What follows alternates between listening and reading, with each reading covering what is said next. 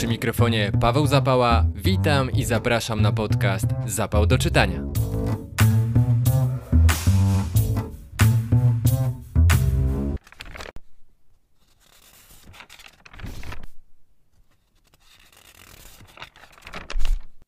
To będzie kolejne specjalne wydanie podcastu Zapał do czytania. W pierwszą rocznicę eskalacji rosyjskiej agresji na terytorium Ukrainy uznałem, że jeden odcinek i jedna rozmowa to zdecydowanie za mało. Dlatego w trzynastym odcinku podcastu moim gościem jest reporter wojenny Paweł Pieniążek. Witam serdecznie. Cześć. Rzeszów, Lipowa, Jastrzębie Zdrój, Przemyśl, Warszawa. To miasta, które w ostatnim tygodniu odwiedziłeś w ramach spotkań autorskich wokół Twojej najnowszej książki Opór Ukraińcy wobec rosyjskiej inwazji. Jak Twoje wrażenia po tych dotychczasowych spotkaniach? Czy jakieś pytania, zwłaszcza od publiczności, bardzo Cię zdziwiły? Zdziwiły może nie, ale było takich dużo pytań, które właśnie były jakoś najbardziej mi bliskich, czyli dotyczące samych bohaterów, samych postaci, takich bardzo społecznego wymiaru, bo nie ukrywam, że pytania geopolityczne zawsze mnie jakoś tam męczą, bo jest to trochę wróżenie z fusów. Nie lubię też samej geopolityki, więc, więc, więc tak, te pytania jakoś były mi najbliższe. Też jakoś tam zawsze ciekawe są rozmowy o warsztacie. Jeżeli akurat publiczność w danym miejscu lubi o tym słuchać, rozmawiać, to dla mnie też jest to interesujące, bo, bo sam też e, jednak e, cały czas o tym myślę, jakoś staram się wprowadzać zmiany do, do wszystkich tych książek, w których, które piszę. W sensie każda jest dosyć inna i są mało podobne do siebie, to też dlatego, że ja cały czas gdzieś tam ten swój styl e, wykuwam. Opór to, to czwarta książka w Twoim dorobku. Wydaje mi się, że jednak najbardziej, przynajmniej tematycznie, jest ona zbliżona do tej z 2017 roku, czyli wojny, która nas zmieniła.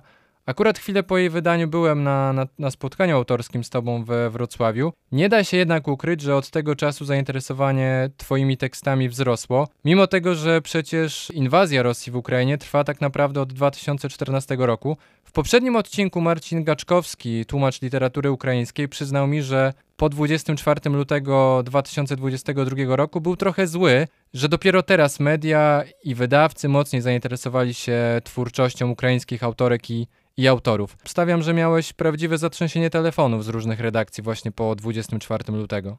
To prawda, tak. Szczególnie w tych pierwszych godzinach moja skrzynka mailowa i jakieś tam różne komunikatory, gdzie dostawałem ciągłe wiadomości pytania z propozycjami współpracy, to rzeczywiście był ich ogrom. Nie wiem, czy jestem na to jakkolwiek zły, bo zawsze tak jest, że takie wydarzenia, w sensie niestety, że zawsze takie wydarzenia powodują ogromne zainteresowanie i wiele osób nagle zachowuje się jakby odkryło Ukrainę, co bywa czasami dziwne, szczególnie jak pojawiają się jakiś taki niemal szantaż moralny y, ze strony takich osób, które, które nagle mówią, co jest dobre, co jest złe, co się powinno robić, ale z drugiej strony to bardzo dobrze, że ludzie się interesują. Uważam, że im więcej ludzie się interesują światem dookoła, tym lepiej, no więc y, szkoda mówię, szkoda, że przy okazji takich wydarzeń. I mam nadzieję, że jasne, że nie, nie oczekuję tego, że zainteresowanie będzie tak jak na początku 22 roku, ale fajnie by było, jakby coś z tego zostało, jakby ci, jakby ta ukraińska kultura wzbudzała cały czas jakieś tam zainteresowanie, żeby ci autorzy, nie tylko Serhii Żadan, Jurija Andruchowicz i Oksana Zabuszko byli, byli przekładani, ale też żeby, żeby byli czytelnicy, którzy chcieli sięgnąć po tą literaturę dalej. Więc tak samo jest z mediami. No, chciałbym, żeby po prostu to zainteresowanie Ukrainą na jakimś tam stopniu pozostało, oczywiście nie takim wysokim, ale uważam, że to jest ogromna ułomność polskich mediów, to jest to, że one reagują tylko na te wielkie wydarzenia, na te punktowe rzeczy, że nie ma tam konsekwencji żadnej, poza jakimiś tam nielicznymi wyjątkami. I przez to też dużo trudniej zrozumieć tę sytuację. No, najlepszym przykładem jest Wołodymyr Zełański, który przecież jak przychodził do władzy w 2019 roku, wygrał wybory prezydenckie, to wkuczał o tym naprawdę cały świat. Pamiętam, jakie było zainteresowanie gigantycznym mediów. Też stosunkowo sporo dziennikarzy z Polski tam było, a w 2022 roku w Polsce trochę opowiadano o tym Zełańskim, jak on by się pojawił po prostu dzień wcześniej. W ogóle gdzieś tę całą opowieść zgubiono, więc raczej mówię, nie jest to jakaś złość, to raczej nadzieja na to, że coś z tego zainteresowania zostanie. Oczywiście doświadczenie jakichś innych takich tego typu wydarzeń każe mi być e, pesymistycznym, ale też e, chciałbym wierzyć, że jednak skala i bliskość tego wydarzenia spowodują, no, że przynajmniej w Polsce to zainteresowanie przekuje się na coś bardziej trwałego. W siódmym odcinku podcastu rozmawiałem z Wojciechem Jagielskim o, o, jego najnowszej książce Druga strona świata. Tak się składa, że napisałeś wstęp do, do tego zbioru tekstów. Wspomniałeś w nim, że chwilę przed 24 lutego Jagielski napisał do ciebie, że przeczuwa, że z tego wszystkiego będzie jednak duża wojna. Czy często konsultujesz, czy też pytasz o rady tego jednego z najbardziej znanych polskich reporterów wojennych? Jak w ogóle wyglądają takie relacje w środowisku korespondentów wojennych, byłych i, i tych obecnych? Bo wydaje mi się, że to środowisko jest na tyle małe, że, że chyba łatwiej o takie bliższe relacje i pomoc. W przypadku Wojtka Jagielskiego jest mi o tyle łatwiej też, że jesteśmy w jednej redakcji. Mimo, że nie jestem na stałe pracownikiem Tygodnika Powszechnego, a współpracownikiem, to jednak e, to jakoś też nam pozwoliło się zbliżyć i, i częściej rozmawiamy. Chociaż muszę przyznać, że spotykamy się wszędzie, tylko nie w Warszawie, gdzie e, ja mieszkam na co dzień, gdzie umawialiśmy się wielo, wielokrotnie, a nigdy nic z tego nie wyszło. Spotykamy się zawsze gdzieś dookoła, ale tak, ja zawsze mogę, mogę liczyć na jakąś dobrą radę od Wojtka, czy pomaga mi jakieś tam rozwiać wątpliwości, jeśli rzeczywiście takowe mam. I, i znajduje dla mnie czas, chociaż też jest bardzo zajęty, więc to jest super, bo w Polsce znowu w mediach problem jest taki, że brakuje jakiejś takiej i zresztą nie tylko w mediach, e, instytucjonalnej ciągłości, że wszystko opiera się tak naprawdę na jednostkach że nie ma wypracowanych jakichś tam schematów, jak e, media mają funkcjonować, czy dziennikarze mają funkcjonować w sytuacji takich kryzysów, ale ogólnie też nie ma bardzo wielu rzeczy związanych z jakimiś tam standardami dziennikarskimi. Nie ma tego rozpisanego, nie ma jakichś takich stylebooków, które, które byłyby w redakcjach albo są tylko na papierze, ale są, są gdzieś tam, leżą zakurzone. Więc to jest dla mnie bardzo cenna wiedza, bo to też jest e, to, co Wojtek przeżył, jego doświadczenia,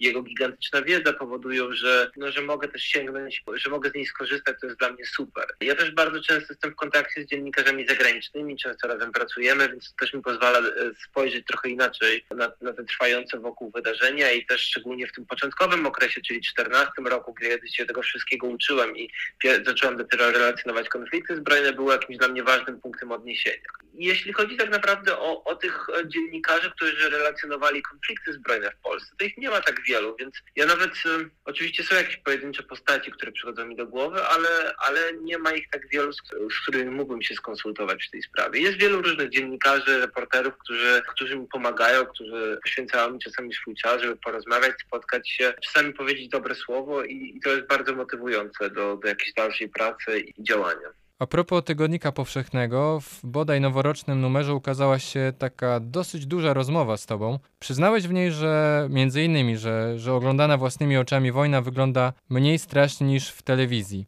W okolicach 24 lutego zeszłego roku znalazłeś się w jednym chyba z najmocniej zaatakowanych miast wtedy, w, w Charkowie. Wojny, jak przyznałeś się, spodziewałeś, ale myślałeś, że jednak zdążysz wrócić do Kijowa. Czy mimo swojego doświadczenia, tego co już przeżyłeś, tym razem miałeś poczucie, że, że czegoś nie doszacowałeś i naprawdę możesz ucierpieć? To jakoś, jakoś na skali takiego poczucia zagrożenia, nie jako reporter, ale jako po prostu człowiek, jak byś umieścił to, to co wtedy czułeś? Nie, zupełnie nie myślałem o tym w takim kontekście, więc y, raczej pomyślałem, o kurczę, to się zaczęło, więc, y, więc ja też nie mam do siebie jakichś pretensji, że przestrzeliłem z tą datą, bo ja nie jestem wróżbitą i, i tak mhm. naprawdę poza jakimiś tam pewnie wywiadami, to nikt tej dokładnej informacji nie miał, bo większość ludzi jeszcze 23 lutego wieczorem zupełnie nie wiedziała, co się dzieje. To nawet jak rozmawiałem z rodzinami wojskowych, to oni informowali o tym, że to się zacznie tam 2-3 godziny wcześniej. Więc mhm. ta wiedza była bardzo jednak ograniczona. I też, no, nawet jakbym się dowiedział tego 23 wieczorem, to co miałbym już wtedy zrobić? W sensie to nie jest tak, że wiesz to wszystko z jakimś ogromnym wyprzedzeniem. Więc e, nie, ja nie stałem, w sensie właśnie zacząłem się zbierać i zacząłem pracować. Nie, zupełnie nie było czegoś takiego, że, że czułem się zagubiony, że czułem się przestraszony. To po prostu włączyłem tryb pracy i, i tym się zająłem. Chociaż to był oczywiście gigantyczny szok i to, że to się wydarzyło, że to trwa, wiesz, ogrom tych wydarzeń, które wówczas trwał. No na pewno wtedy też to śledziłeś, ale będąc tam w środku, to po prostu jest trochę jak wokół cyklonu, że po prostu zupełnie nie wiesz, co się dzieje i widzisz tylko jakiś tam fragment tego wszystkiego. I trudno ci złożyć jakiś taki szerszy obraz tego, co się naprawdę dzieje. Zupełnie tego nie wiesz. I to było trudne, ale mówię, nie wzbudzało to we mnie jakiegoś takiego lęku czy niepokoju. Opór to książka składająca się z tekstów, które powstały podczas Twojego pobytu w Ukrainie od stycznia do września poprzedniego roku. Część z nich ukazała się we wspomnianym tygodniku powszechnym, a część materiału napisałeś na nowo. Ciekawi mnie zwłaszcza rozdziały nazywające się na marginesie. Wydają mi się one takie dużo bardziej osobiste. Zdradzasz w nich swoje spojrzenie na, na, na pewne sprawy, tak jesteś tutaj taki bardziej, wie, więcej ciebie jest w tych tekstach. Czy początkowo to były takie twoje luźne zapiski, z których nie wiadomo było, co ostatecznie wyniknie? Takie właśnie spisywane na marginesie twojej reporterskiej pracy?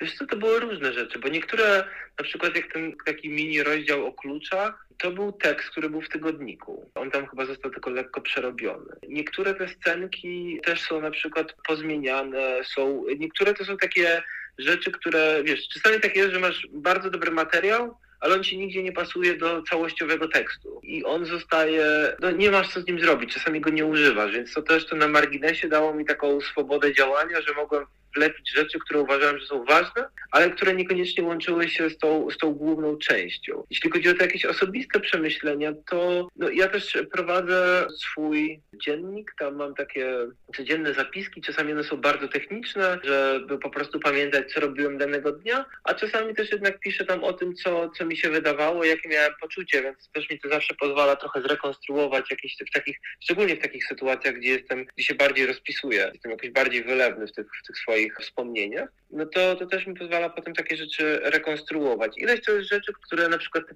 przemyślenia jakieś o domu, to są rzeczy, które się we mnie już nawarstwiają od lat i nie dają mi spokoju, więc tutaj mógłbym no, w każdej chwili o nich jakoś zacząć myśleć. Niektóre z tych, tych mini rozdziałów powstały bardzo szybko, bo czasami jest tak, no czasami jak masz takie przemyślenia, które w tobie głęboko siedzą, to je bardzo szybko też potrafisz przelać e, na papier, bo to już jest po prostu gdzieś tam w tobie przemyślane, to jest e, zastanawiałeś się nad tym pod wieloma różnymi aspektami, więc dużo łatwiej Ci o tym opowiedzieć. Więc, e, ale tak, są dużo bardziej jakieś takie osobiste rozdziały, bo chciałem też, żeby zawrzeć tą perspektywę, bo nie zawsze przez bohatera jesteś w stanie wszystko opowiedzieć. Mhm. Czasami musisz włączyć siebie. Ja zawsze staram się, żeby tam, jeżeli ja się pojawiam, to żeby być jakimś bohaterem drugo- czy trzecioplanowym, żeby ta narracja moja nie dominowała, dlatego że szczególnie zależy mi na tym, żeby to była opowieść jednak o ludziach, którzy tego doświadczyli. Ja, no jakbym blisko z Ukrainą był związany, to jednak to, i mimo że mieszkałem tam przez jakiś czas, to nie jest ten mój jedyny dom. I to jest zupełnie inna perspektywa. I, I dlatego też zawsze, zawsze to podkreślam, że mimo tej mojej obecności w książce, to ustępuje miejsca zdecydowanie moim bohaterom. Jak przyznałeś w książce, rosyjski atak na Ukrainę cechuje prawdopodobnie największe w historii współczesnej zaangażowanie zaatakowanego społeczeństwa. Stąd też niejako wynika tytuł Twojej książki. Jako wnikliwy obserwator ukraińskiego społeczeństwa od ponad dekady, byłeś tym jakoś zdziwiony, czy raczej dziwiłeś się tym, którzy się dziwili? Nie dziwiłem się tym, którzy się dziwili, ale też nie byłem zdziwiony. W sensie takim, że to zaangażowanie w momentach kryzysowych ukraińskiego społeczeństwa jest czymś, na co zwróciłem uwagę jeszcze w 2013 roku podczas protestów na Majdanie. To wówczas to namiotowe miasteczko stało się trochę takim państwem w państwie, tworząc para instytucje w zasadzie, które można, nie wiem, jakąś tam służbę zdrowia, edukację, Ministerstwo Spraw Wewnętrznych, więc to była jakaś taka pierwsza poważna próba w tej dekadzie a potem w 2014 roku też częściowo ci sami ludzie, częściowo już inni, zaczęli tworzyć sieci wolontariuszy, którzy de facto ubrali wyposażyli rzesze ochotników, którzy musieli zastępować niemal nieistniejącą ukraińską armię w 2014 roku. Więc to też był taki moment, kiedy ukraińskie społeczeństwo wykazało się gigantyczną umiejętnością samoorganizacji. Więc w 2022 roku może jedyne, co mnie jakoś zaskoczyło, to skala, że było to tak gigantyczne i że to objęło w zasadzie już cały kraj. Bo w 2014 roku jednak było widać regiony, gdzie była niemal całkowita bierność, mhm. gigantyczne zaangażowanie. Teraz e, tych regionów, e, gdzie ludzie są zupełnie bierni, w zasadzie nie ma. Nawet Donbas, który jest e, bardzo zrusyfikowany, przeszedł gigantyczne przemiany w porównaniu z 14 rokiem. To, co się wydarzyło w Chersoniu, gdzie ludzie po tym, jak ukraińska armia odzyskała miasto, po prostu szaleli z radości. To, to też nawet dla ludzi z Chersonia, z którymi rozmawiałem, to było, to było zaskoczenie, w sensie takich, którzy wyjechali ileś lat temu z Chersonia i tylko przyjeżdżali do niego od czasu do czasu. To było zaskoczenie, że ten Cherson się tak zmienił i że, że ludzie byli gotowi protestować nawet w momencie, kiedy mieli przed sobą rosyjskich żołnierzy. Więc to, to wszystko powodowało, że gdzieś spodziewałem się, że ten opór będzie. No mówię, nie, zna, nie wiedziałem jaka to będzie skala, ale, ale że on wystąpi, to, to byłem przekonany. I, I to właśnie, że ludzie potrafili zorganizować wszystko od najdrobniejszych rzeczy, typu wsypywania piasku do, do worków, żeby usypać z tego barykady, posterunki, właśnie jakieś tam działanie, spawanie jeży przeciwczołgowych, koktajli Mołotowa, przynoszenie jedzenia, wysyłanie pieniędzy, załatwianie najróżniejszych e, tam niezbędnych rzeczy, drony, celowniki, termowizja, e, noktowizory, no wszystko co tam było potrzebne, to, to nie jest zaskakujące, bo to się już po prostu na Ukrainie działo od lat. Wśród takich codziennych relacji z wojny, zwłaszcza w ciągu ostatniego roku, dominuje taka perspektywa bardziej panoramiczna i, i sprowadzająca jednak wojnę do, do ogółu. W Twoich tekstach oddajesz przede wszystkim perspektywę jednostki, o czym już wspomniałeś, i dzięki temu udaje ci się opowiedzieć o, o codzienności podczas wojny. Ja przynajmniej takie wrażenie odnoszę, odkąd czytam twoje teksty. Trudno było uzyskać zaufanie bohaterów i bohaterek w momencie, gdy całe ich życie czasem dosłownie zawaliło im się na głowę. Częściej ci odmawiali, czy przeciwnie otwierali się w tym, w tym trudnym momencie? Bardzo rzadko ktoś mi odmawiał tak naprawdę. Nie było zbyt wielu takich przypadków. Najbardziej może w tym pierwszym okresie, ale to wynikało z tego, że wszyscy byli w biegu, że to był po prostu taki chaos, że nikt trochę nie miał czasu, żeby się skupić na tym, co robi. No, ludzie byli w pośpiechu. Też jak byłem czasami w miastach, gdzie ludzie się ewakuowali z nich, no to jasne, że wtedy nie masz godziny, czy półtorej, czy dwóch na to, żeby porozmawiać, tylko to były jakieś takie krótkie rozmowy. I też mi się trochę wydaje, że pomijając tych bohaterów głównych, ale tych pobocznych, którzy się pojawiają w książce, to trochę widać, że, że zmienia się tempo tych rozmów, że ci, ci początkowi są bardziej tacy, te ich rozmowy są rwane takie, że urwane, że, że one są krótkie, szybkie, a dalej one przechodzą już jakieś takie dłuższe wypowiedzi, dłuższe historie. To właśnie też wynikało po prostu z tego, że jak ta sytuacja trochę się ustabilizowała, co niekoniecznie znaczy, że dla wielu tych mieszkańców stała się lepsza i tutaj głównie myślę o Donbasie, to łatwiej im było rozmawiać, i bo, bo mieli więcej czasu, aż dochodząc do takich sytuacji, jak było w Siewierodoniecku, czy ostatnio jak byłem w Bachmucie, o którym w książce oczywiście nie piszę, bo, bo to dzieje się teraz, znaczy działo się teraz, to ludzie byli już tak samotni, że cieszyli się, że, że z nimi porozmawiałem. Ja już mówiłem, już tam, przepraszam, już, już będę szedł, nie będę zabierał panu czasu, a, a właśnie tam dwóch mężczyzn ostatnim właśnie jak byłem w Bachmucie odpowiedziało mi, że nie, nie, że bardzo dziękuję, bo nareszcie mogę z kimś porozmawiać. Więc y, to też jest taka sytuacja, że po prostu już w którymś momencie, nie wiem, jeden mieszkał sam w całym budynku, kilkupiętrowym w takiej kamienicy, inny tam na, na swojej ulicy miał raptem kilku sąsiadów, ale też rzadko się spotykali, no bo wychodzenie z domu też jest często niebezpieczne, więc nie kręcą się zazwyczaj bez potrzeby, więc jakieś takie poczucie, że, że no właśnie, że nie jesteś sam, że możesz z kimś porozmawiać, jest y, dla mnie też jako, jako dziennikarza jest tutaj bardzo ważne, bo wtedy mam przynajmniej poczucie, że nie tylko żeruję na tych ludziach, bo jednak no, mimo, że tam można różne rzeczy opowiadać, że opowiadam o tym w kraju, że dowiadują się, co się dzieje i to jednak zawsze mam poczucie, że ci ludzie dają mi więcej niż ja im. I w takich sytuacjach przynajmniej trochę czuję się lepiej, że, że ten czas, który mi poświęcają, no nie jest tylko dla mnie, ale oni też z tego jakoś, jakoś mogli skorzystać.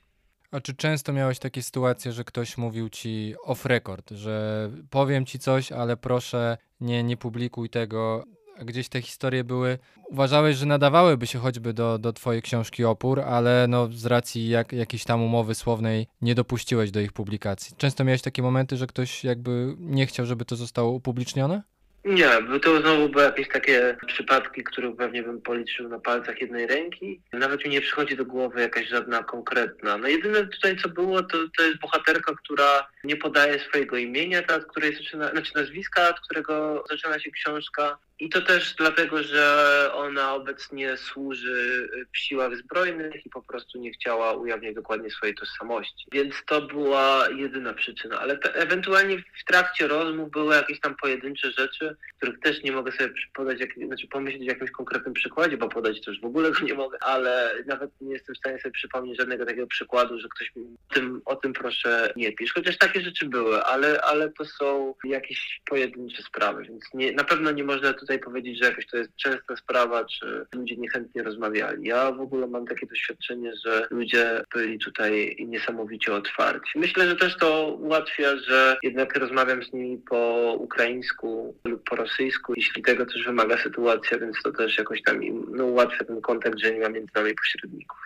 A czy jest jeden taki tekst w książce, albo dwa, które zaleciłbyś jakby w pierwszej kolejności, żeby ktoś przeczytał? Albo jeśli ktoś nie ma czasu na całą książkę, to powinien przeczytać właśnie ten tekst. Masz w ogóle takie poczucie w swojej pracy, nie wiem, sentymentu do swoich tekstów, czy po prostu idziesz dalej i gdy kończysz, stawiasz kropkę przy, przy ostatnim swoim reportażu, to myślisz już o, o kolejnym Wiesz co, ja na przykład nie lubię bardzo publikowania fragmentów książek. I to nie chodzi tylko o moje, ale w ogóle nie czytam fragmentów e, książek, które są publikowane, bo uważam, że książka jest jakoś całością. No chyba, że to zbiór tekstów i one się ze sobą nie łączą, to okej. Okay. Ale kiedy książka jest jednak jakoś całością, jakąś opowieścią, to jest to nieciekawe. Ja nigdy tego nie robię, więc też nie mam jakiś tutaj, nie, nie zalecę żadnego konkretnego fragmentu, dlatego że to nie jest też długa książka, więc myślę, że czas każdy znajdzie. Jeśli nie znajduje czasu, to zazwyczaj jest to wymówka i też kwestia jakichś tam wewnętrznych priorytetów, więc już to nie będę ingerował. Ale myślę, że spokojnie można tutaj znaleźć czas na całość. Jeśli chodzi o, o sentymenty, to raczej stawiam kropkę i idę dalej. Czasami to jest nawet trudne mówienie o czymś, co już napisałeś, bo już też myślisz o czymś innym. To chyba Susan Sontag o tym kiedyś, kiedyś pisała właśnie, że, że to strasznie trudne mówienie, mówienie o rzeczach, które już, już wyszły, bo, bo ty myślami jesteś zupełnie gdzie mhm. indziej. U mnie jest teraz trochę taka ogólnie pokrętna sytuacja, bo ja w 2022 roku zbliżałem się do końca mojej książki, no właśnie, poprzedniej, nowej, bo jej nie ma, więc jest w takim zawieszonym stanie. I tak naprawdę ja cały czas trochę myślę o niej, ja tak naprawdę też myślę o jeszcze kolejnej, bo ileś mam tam różnych pomysłów, więc y, to też jest tak, że no, trochę cały czas idziesz do przodu i czasami właśnie trudno już myśleć o tym, co było, więc nawet niewykluczone, że to, co sobie już wymyśliłem gdzieś tam dalej, to pojawia się w tych moich opowieściach, jak mówię o tej książce, bo te myśli się już po prostu nakładają na siebie. A ta książka, o której mówisz, że jest w zawieszeniu, to będzie książka związana z Ukrainą, czy niekoniecznie? Możesz zdradzić? Ukraina będzie tam, będzie jednym z elementów, to będzie książka właśnie też o codziennościach na wojnie, taka bardziej antropologiczna, mhm. uwzględniając właśnie jakieś tam strategie adaptacyjne i jak się ludzie zachowują w obliczu zagrożenia. No właśnie, jako korespondent wojenny zdawałeś relacje nie tylko z Ukrainy, ale też z innych miejsc, choćby z Syrii i Afganistanu. Zapewne te relacje z Ukrainy były tymi najtrudniejszymi, bo, bo właśnie z nią jesteś jakoś najbardziej związany emocjonalnie. Zresztą we wspomnianym wywiadzie w Tygodniku Powszechnym powiedziałeś, cytuję, Jestem krytyczny wobec mojej pracy w Ukrainie w latach 2013-2015. Wtedy byłem niedoświadczony, zbyt zaangażowany. Stałem po stronie ukraińskiej, zbytnio jej kibicując. Wydarzenia z tego ostatniego roku musiały być dla ciebie jednak jakimś tam testem, bo przecież wielu twoich przyjaciół stanęło dosłownie z wojną twarzą w twarz i, i z pewnością było trochę trudniej zachować taki całkowity obiektywizm. Wiesz co, na pewno, na pewno to było trudne, ale nie chciałbym porównywać sytuacji ich czy moich znajomych ukraińskich dziennikarzy, którzy stanęli w obliczu dużo większego dylematu, bo bycie obiektywnym w kraju, gdzie toczy się wojna na pełną skalę, w, tak naprawdę egzystencjalna wojna, gdzie losy toczą się o być albo nie być, tutaj pozostanie jakimś takim neutralnym obserwatorem jest bardzo trudne. Mi się wydaje, że w miarę mi się udaje tutaj zachować jakąś neutralność. Wydaje wydaje mi się, że nie, nie opowiadam się bardzo tutaj po którejś ze stron i staram się na to patrzeć wszystko z dystansem. No mówię, czy to się udaje, to, to chciałbym, e, żeby to mi raczej powiedzieli czytelnicy. No moim zdaniem się udaje, ale chodzi mi bardziej o twoją taką wewnętrzną gdzieś tam walkę. Jednak po tych 10 latach już zdecydowanie łatwiej ci utemperować pewne myśli, które gdzieś się na papier próbują przedostać? Wiesz, nie ma tak, że one się próbują, to chyba że jest jakaś taka kwestia wyrobienia. Nauczyłem się i to, to właśnie te, po tym pierwszym doświadczeniu niezbyt udanym, ale tym, o które, które zacytowałeś, to wydaje mi się, że wyrobiłem w sobie jakoś taki sceptycyzm. To, co wydaje mi się, że w pracy dziennikarskiej jest najważniejsze, czyli po prostu taki zdrowy brak zaufania. Nie mówię tutaj o jakimś kompletnym braku zaufania i popadającym w jakieś tam teorie konspiracyjne, ale takiego niedowierzania temu, co tobie mówią. Nie mówię tutaj o zwykłych ludziach, bo akurat historia zwykłych ludzi nie wierzę zawsze najbardziej, ale chodzi o jakiś taki wymiar polityczny, kiedy jakieś tam cytujesz dane, kiedy coś opowiadasz, no to to, to wszystko, czy to, co mówi ci jakaś któraś ze stron, to powinieneś do tego zawsze jako dziennikarz pozostawać sceptyczny i sprawdzać to w miarę możliwości. Nie brać tego za, za dobrą monetę, no bo jest jasne, że państwo toczące wojnę, w tym przypadku Ukraina, ma swoją propagandę i ją wykorzystuje. I ja, ja tutaj się temu w ogóle nie dziwię, ani nie mam o to pretensji, tylko po prostu rozumiem, że nasze interesy są sprzeczne, bo moim jest stworzenie wiarygodnej, rzetelnej opowieści, a ich po prostu mobilizacja, wsparcie, pozyskiwanie wsparcia międzynarodowego, więc, e, więc to są po prostu, jest to konflikt interesów. Ja bym nie chciał się w żaden sposób włączyć w te działania propagandowe i opowiadać o tym po prostu jako, jako jakiś tam bojownik o sprawę ukraińską. Ja uważam, że ostatecznie prawda, jakby to pretensjonalnie nie brzmiało, jest dużo bardziej trwała jeżeli chodzi o czas, znaczy o próbę czasu. I takie relacje, takie opowiadanie przetrwają dużo, dużo więcej niż te jednostronne, działa, no, tworzone po prostu na potrzeby chwili. Możemy chyba zdradzić, że to jest Twoja trzecia rozmowa, trzeci wywiad o książce Opór w tym dniu.